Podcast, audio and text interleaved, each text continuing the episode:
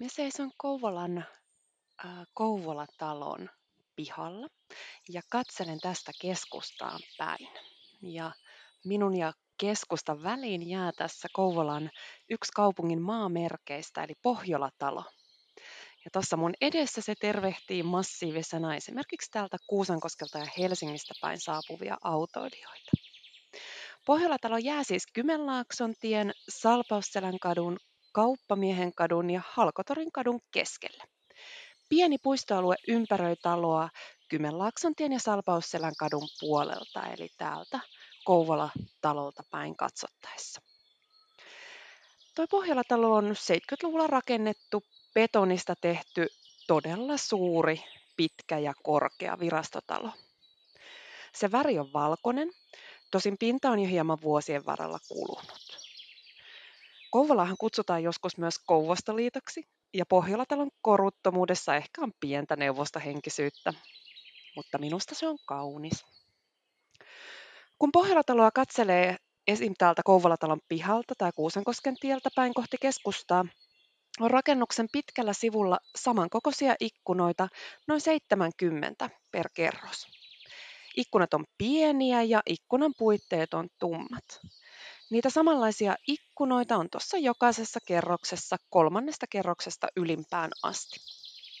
Rakennuksen tämän puolen yksinkertaisen sulavaa ilmettä ei pilaa mitkään tekstit tai mainoskyltit. Ainoat poikkeukset näihin pitkiin ikkunarivistöihin on kolmanneksi korkein kerros sekä rakennuksen keskiosa. Kolmanneksi korkeimmassa kerroksessa ei ole ikkunoita, vaan siellä on ruskeat tolpat ja ruskeaa pintaa, ja sen ulkoseinä vetäytyy hieman sisäänpäin. Rakennuksen pitkää seinää halkoo pystysuunnassa pylväs, ehkä voisi sanoa, jonka takaa voi oikeassa valossa erottua porraskäytävä. Keskiosa on myös hieman muuta rakennusta korkeampi. Nämä kaksi poikkeamaa, eli tuo kolmanneksi ylinkerros ja tämä rakennuksen keskiosa, tekee rakennukseen ikään kuin ristinkuvan. Samainen risti on myös rakennuksen lyhyillä sivuilla. Ja itse asiassa tarkastelee Pohjola-taloa mistä päin tahansa. Se on iso valkoinen rakennus, jonka seinällä on iso laidasta laitaan ja maasta taivaaseen ulottuva risti. Mitenkään uskonnolliselta rakennus ei silti ainakaan omasta mielestäni näytä, kenties sen takia, että se on niin valtavan iso ja koristelematon. Okei, sitten mä tassuttelen tuonne rakennuksen toiselle puolelle, Kouvolan vanhalle torille, jolloin keskusta jää mun selän taakse ja mä katson Pohjola-taloa sieltä edestä päin. Pieni hetki.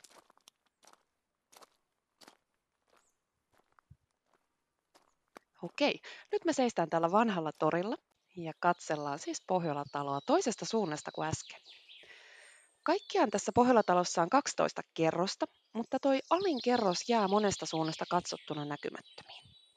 Esimerkiksi täältä keskustasta ja vanhan torin läpi kävellen kulkiessa tulee suoraan toiseen kerrokseen. Vanhalta torilta voi kävellä Pohjola-talolle kahta vierekkäistä lyhyttä kävelysiltaa pitkin.